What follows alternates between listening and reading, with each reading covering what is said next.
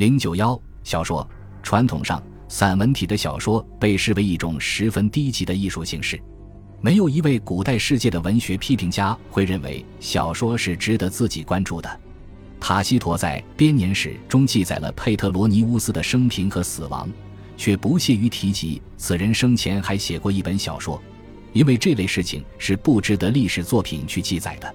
我们已经看到，那些继续从事传统或经典题材创作的诗人，都极易陷入学院派艺术的怪圈，变得中规中矩，毫无活力。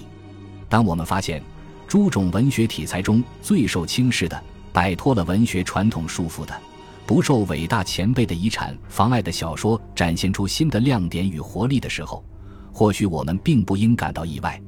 的确，我们也可以找到罗马小说的源头，如《米利都故事集》，记载一系列色情的、超现实的历险的故事的文字；如梅尼普斯的讽刺作品，一种混杂着散文和韵文的题材，以及希腊的爱情传奇。但从全部我们已知的往往是晦暗不明的情况来看，我们拥有的两部罗马小说著作的标本远远超越了那些前代作品。它们具有光辉的原创性，是史无前例的作品。它们有别于古代世界的其他任何作品，而这两部小说彼此之间也是泾渭分明。佩特罗尼乌斯的生活年代和身份存在争议，大部分学者相信。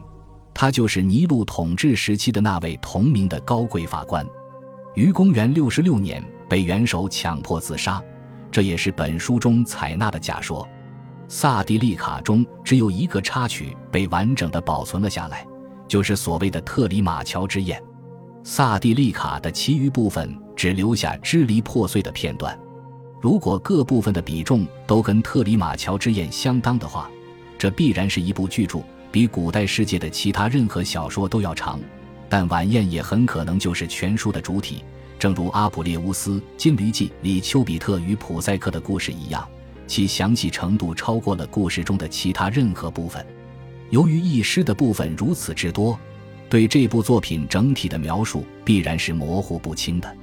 整篇故事是由一个名叫恩科皮乌斯的人讲述的，他是一个扒手、色狼、食客和流浪汉。小说讲述的就是他，他部中的娈童吉东和他的情敌阿斯库图斯的游历。我们看到他们一会儿在那不勒斯湾，一会儿在甲板上，一会儿又到了意大利最南端的克罗顿。一个反复出现的主题似乎是主人公受到性能力之神普里亚普斯的迫害。有人猜测说，整部作品就是一篇戏谑性的史诗，其中。恩科皮乌斯是一个被丑化了的尤利西斯或埃尼阿斯，而猥琐的普里亚普斯则取代了更高贵的神明尼普顿或朱诺的角色。按照现代人的眼光看，既受过良好教育又堕落放荡的恩科皮乌斯几乎算不得作品中的一个角色。但我们正是通过他的一双机灵的眼睛，目睹了那个极其滑稽的世界。萨蒂利卡的魅力部分来自他对低俗生活。文学才华和社会讽刺的结合，并以一种绝妙的冷冰冰的超脱姿态把这一切表达出来。有些场景是猥亵的，甚至猥亵到了害人的程度。那是些编造出来的荒唐情节，例如说到幽默普斯时，把象征说法当成了事实。谁想当他的遗产继承人，必须先去吃他尸体上的肉。我们还看到修辞学家阿伽门农。他从恩科皮乌斯口中套出了一段又一段下流诗，而幽默普斯则被描写成一个蹩脚诗人。有几处插曲是类似于哑剧里的场景。另一个在一定程度上具备哑剧性质的特点是，书中的一些人物忽然跳出了自己扮演的角色，以更好地娱乐观众。恩科皮乌斯时而下流不堪，时而满腹经纶，有时尖酸刻薄，有时又是菩萨心肠。成了能适合情节需要而扮演任何角色的万金油，生性粗俗的幽默普斯却可以用华丽的风格讲述以辅佐寡妇的故事，就连特里马乔愚蠢的占星术学说中也不无亮点。他说，所有在白羊座的迹象中降生的人都长着硬脑壳、厚脸皮和锋利的脚，许多大学者都是在这种迹象下出生的。在特里马乔宴请宾客们的对话中。佩特罗尼乌斯利用一种生动的、口语式的拉丁文达到了出色效果。这种对话节奏很快，而且灵活多变，阴郁饶舌而又感情丰富。我们甚至从中看到了山姆维勒的前身。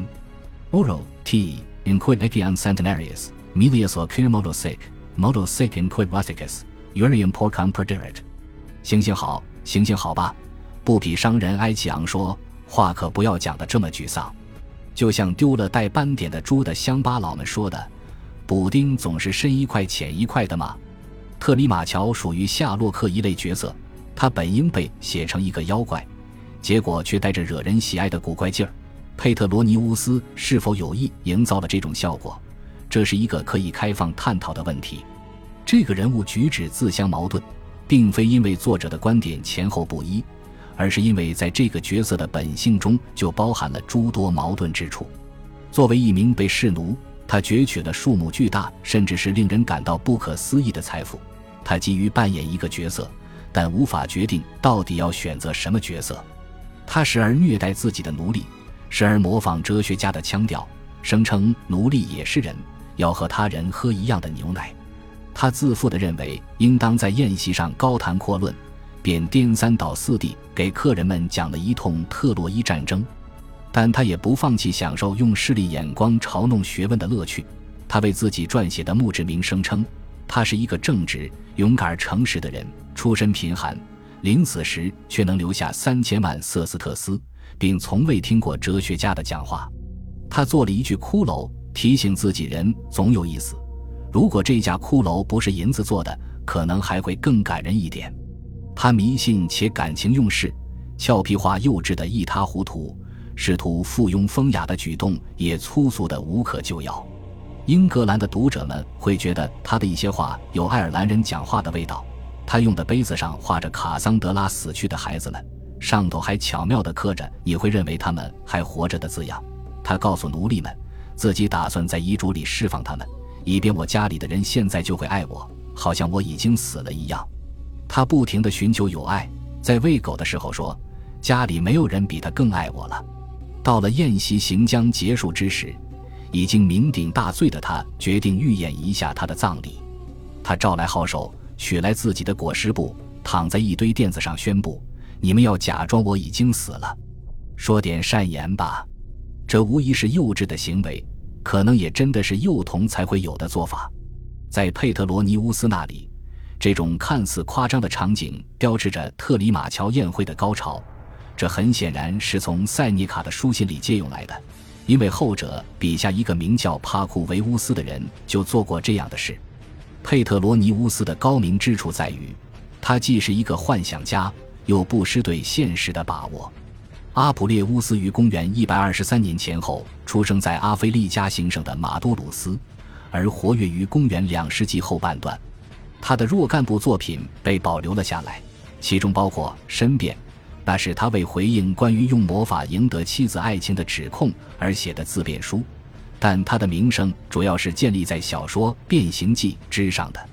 这部作品的基础是一个希腊故事，名为《卢奇乌斯》或《驴子》，可能出于刘禅之手，其节编本一直保存至今。同那篇希腊故事的比较可以证明，阿普列乌斯是何等出色的扩充和改编了他的范本，《金驴记》。长达十一卷，用第一人称叙述。在经历了几乎覆盖前三卷的情爱滑稽事件后，故事的叙述者由于魔法失控的缘故而被变成了一头驴子。作品后面部分包括了化身为动物形象的主人公的一系列传奇经历，中间穿插着大批由主线情节中的不同角色讲述的其他故事。其中最长的一段插画，即丘比特与普赛克的故事。占据了全书约五分之一的篇幅。最终，在女神伊西斯显现之后，故事的讲述者卢奇乌斯恢复了人形。小说的最后几段情节提供了从古典时期多神教文化流传下来的关于宗教经历方面最引人注意的叙述。人们经常认为这里反映出了基督教信仰的影响。他们相信，阿普列乌斯是在同基督教进行斗争。但偷偷披上了宗教对手的外衣。最后一卷同样把最令人感到一头雾水的难题抛给了阿普列乌斯的解读者。目前还没有人提供令人满意的解释，或许谁也不可能做到。结尾处的卢奇乌斯成了女神的中仆，发愿过朴素的独身生活。这种调子如何能同小说其他部分中展现的那种无尽欲望调和起来呢？卢奇乌斯反复告诉我们，他是 Curiosus 或 Citer Notatis，他因这种好奇心而受了惩罚，直到最后才完成自我救赎。但在最后一卷之前，整个叙述的语气和风格都会使我们乐于去分享这种勇于探险、追求享乐的渴望。事实上，作品的开头充满了热情与欢乐。故事的叙述者语气谦恭而执着，仿佛是一个在强行向路人推销脏兮兮的明信片的小贩。An ego sermon is to my Elisio varius fabulus consuram res to the nulus lapidos susuro promosium modo aside papyrum Egyptium ardutia notus calamian scriptum non sproveris in spessor figuras fortunas hominem, in ilius imagines canursus esse versum mutuo nexo reflectus utimeraris.。那么，现在，我打算在这篇米利都故事里塞入各种各样的故事。用优雅的耳语满足你们高贵的耳朵，只要你们肯去尊读一下这部用尼罗河地区出产的好笔写成的埃及手稿的话，这样你们就会惊异于这个关于人的外形和命运发生了巨变，后来又恢复原形的故事。他突然离开了读者。Exodia Casile Pauses XP。叙述者用精心推敲过的但离奇古怪的语言告诉我们，他是一个希腊人。年轻的时候，在罗马学习了拉丁文。Lector in ten, Lea Tiberius。他最后说，作者只用几个句子就交代了所有这一切，其中每一句都提到了敏锐、能量、乐趣这类字眼，并且我们也确实从作品中得到了乐趣。但这种乐趣经常是以怪诞方式呈现的，色情与魔法，喜剧与恐怖。优雅的浪漫故事与粗俗的插科打诨交织在一起，成了一个大杂烩。小说中的人物动辄就屎尿沾身、偷情、阉割和床戏等主题反复出现，整部作品都笼罩在血腥、酷刑和骇人的死亡情景中。把这些各式各样的古怪元素整合起来的是阿普列乌斯独具一格的文风。同样。也正是他的这种文风，使得该作品不致像有的希腊小说那样，包裹在一层精心制作的哲学说教氛围中，给人隔靴搔痒的感觉。全书所用的词汇是古语、诗歌用词、绘画口语和新字的怪异混合体，很像19世纪印度人讲的那种不纯正的英语。这个比较并非像他乍看起来的那么牵强附会。因为故事叙述者透露自己是希腊人，并为自己的拉丁文不够好而道歉。Fabulum Graecanicum insipimus，他写道，他在这里犯了一个典型错误，用一个不常用的单词 b r e c k e n c a m 代替了表示希腊的的常用词 Graecus。但毫无疑问，拉丁文不好的说法只是一个声东击西的策略。他是一个善于运用不同文体风格的大师。用他自己的话说，是马戏团里的驯兽师。他熟练地把自己的古怪词汇组织成轻巧明快、让人着迷的韵律，有时候几乎可以达到咒语的效果。他喜欢运用谐音，如 Soya Suavia。另一个更精巧的例子是 Sodus Infamy Infamous Homo。它没有采用拉丁艺术散文的玩具式结构和注意用词变化的传统风格，而更偏好使用一长串松散的。带有回环声响效果的词句，这些句子有时甚至可归入韵文的范畴。